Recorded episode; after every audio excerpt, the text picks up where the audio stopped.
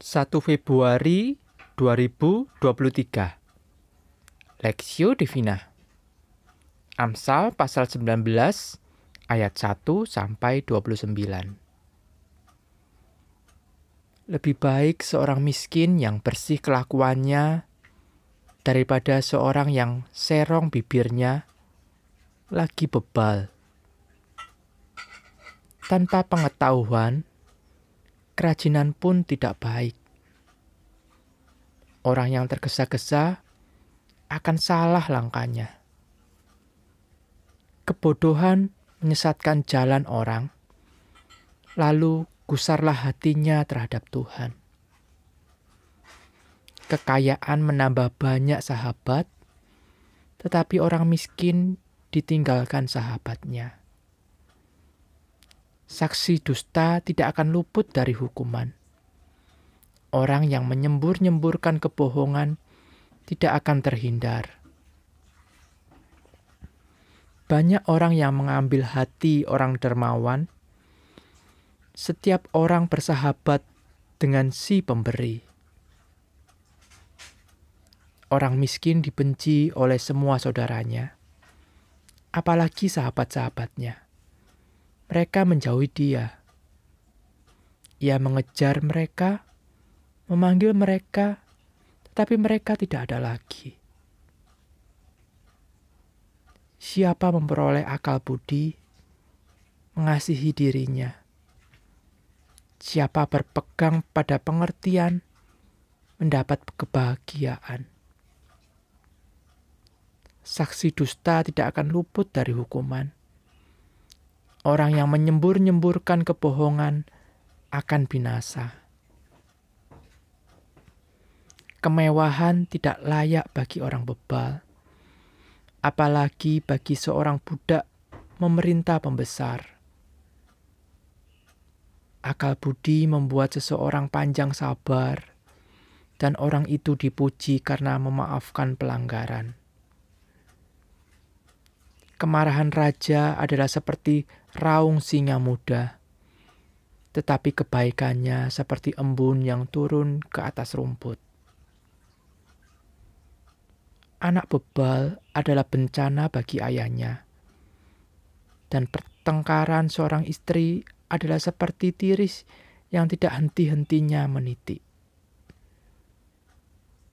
Rumah dan harta adalah warisan nenek moyang, tetapi istri yang berakal budi adalah karunia Tuhan.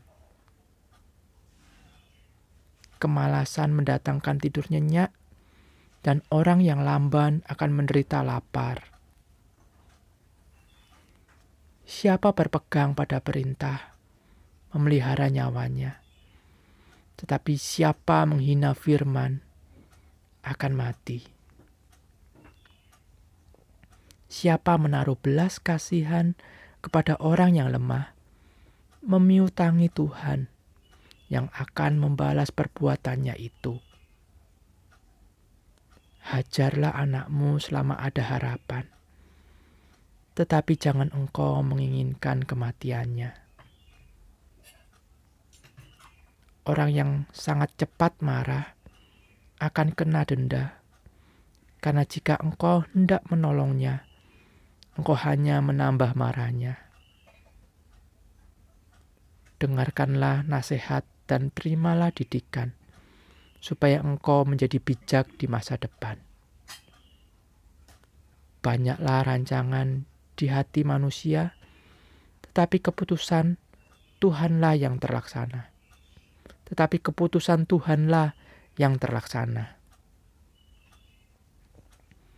Sifat yang diinginkan pada seseorang ialah kesetiaannya. Lebih baik orang miskin daripada seorang pembohong.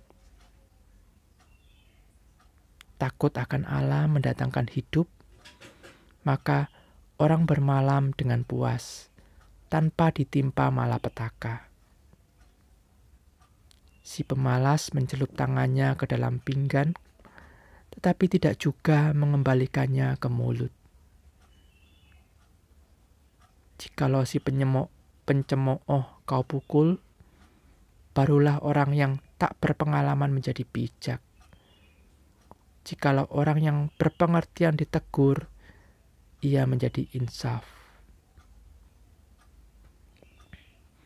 Anak yang menganiaya ayahnya atau mengusir ibunya, memburukkan dan memalukan diri.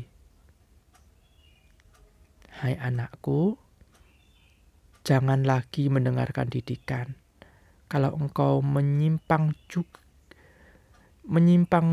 juga dari perkataan-perkataan yang memberi pengetahuan. Saksi yang tidak berguna mencemoohkan hukum, dan mulut orang fasik menelan dusta. Hukuman bagi si pencemooh tersedia dan pukulan bagi punggung orang bebal.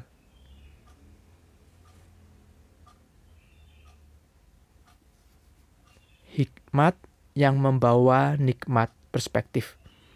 Tanpa pengetahuan, kerajinan pun tidak baik. Orang yang tergesa-gesa akan salah langkah. Amsal pasal 19 ayat 2. Kenikmatan tidak bisa dipungkiri menjadi bagian yang dikejar manusia dalam kehidupan ini. Bahkan demi kenikmatan, seseorang rela melakukan banyak hal yang tidak masuk akal. Bahkan perbuatan-perbuatan dosa yang mengerikan sekalipun. Namun pada akhirnya ia akan mendapati nikmat yang dikejarnya. Tanpa hikmat justru mendatangkan laknat baginya.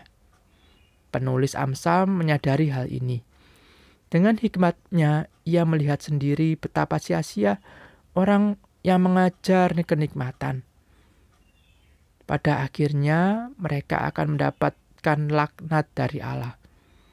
Kematian pasti menghampiri mereka, mengakhiri segala nikmat mereka. Berkaca dari hal ini, ia mengajak para membaca merenungkan bahwa yang seharusnya dikejar bukanlah nikmat, melainkan hikmat. Seseorang yang berhikmat justru akan mendapatkan nikmat dari Allah. Pada ayat yang pertama, ia berkata, lebih baik seorang miskin yang bersih kelakuannya, atau berhikmat, daripada seseorang yang serong. NIV menggunakan kata fool yang berarti bodoh.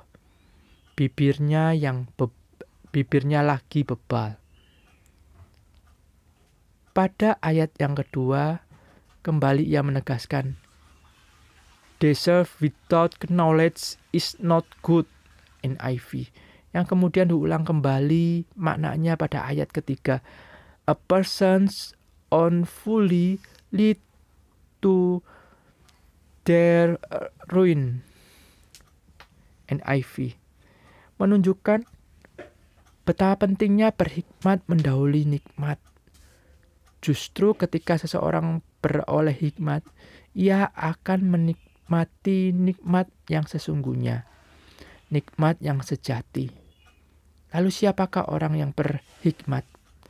Penulis Amsal menunjukkan di ayat 16 bahwa orang yang berhikmat adalah orang yang mengindahkan firman Allah, yang merenungkan Taurat Tuhan siang dan malam, serta yang melakukannya dalam kehidupan sehari-hari.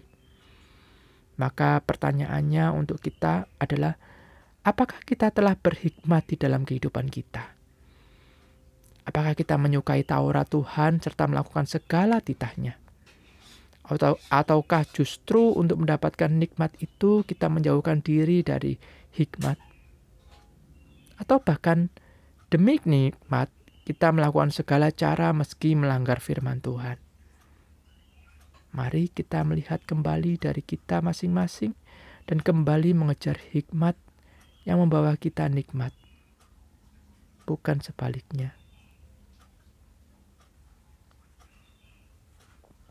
Studi pribadi, bagaimana kita dapat memperoleh hikmat hari demi hari untuk membawa kita kepada nikmat.